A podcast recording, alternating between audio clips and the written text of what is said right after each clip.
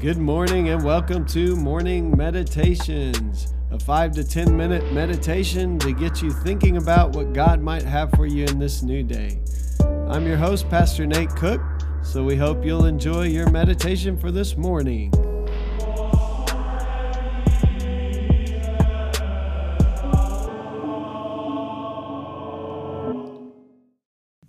Hey, this is Pastor Nate, and this is your morning meditation. It is Monday, May the 10th, 2021. Today, Bob Goff is talking about the idea that God comes looking for us. And uh, I think that's something we should always remember. Ezekiel chapter 34, verse 11 says, This is what the sovereign Lord says I myself will search for my sheep and look after them. Bob Goff says today, do you ever get lost as a kid? Like wandered too far in the woods behind your house, or took a few many turns on your bike, or hidden the department store clothes rack for too long? You look up and you realize you have no idea where you are, or that no one you remotely recognize is anywhere to be seen. Then the anxiety floods in.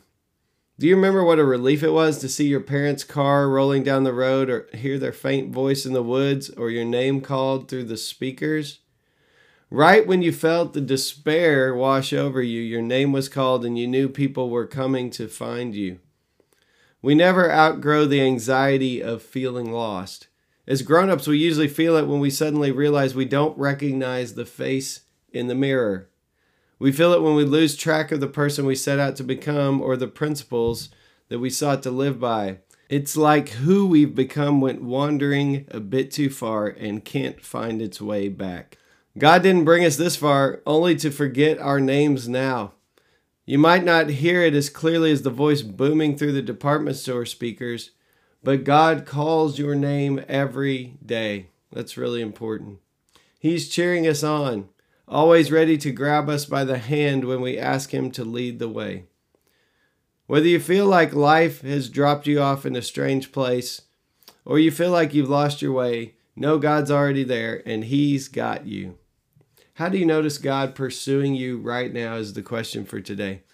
Man, I don't know about you, but I definitely was the kid who hid too long in the department store when I was a kid. I remember I liked to play in the clothes racks because I got bored when my mom was shopping. And uh, I have been lost a couple of times. And, and feeling lost is not a good feeling, especially when you're young. Um, even, you know, in the day that I grew up, um, it was it was a bad thing to be lost for any length of time. And I remember a couple of times that time in the department store, I was pretty terrified. But also, I remember going skiing with my uh, parents and they ended up on the most difficult hill. They call them black diamonds, and they were beginners. Somebody had kind of jokingly told them to take a lift, and we were all brand new to skiing. And so we all end up on the most difficult parts of the mountain, and there's not really any easy way down. And so I was little enough that the ski patrol person, he literally put me on his shoulders and skied down with me. And I sat in the lodge by myself for a long, long, long time. And after a while, I thought my parents were never going to come get me. And I felt really alone and really lost.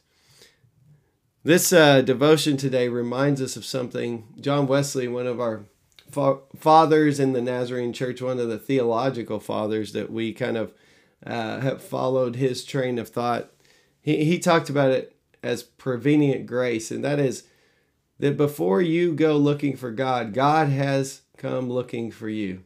And we see that all throughout Scripture. We see Jesus in the parable of the lost things, of the lost sheep, the shepherd who leaves the 99 and goes after the one, the lost coin, the woman who loses a coin and tears up her whole house until she finds it, and then the lost son, where the dad actually runs out to the son before he even gets home uh, all of those, God is represented as uh, this first the shepherd who's looking for lost sheep, the the woman who's looking for lost coins, and the, the father who's out looking for a lost son.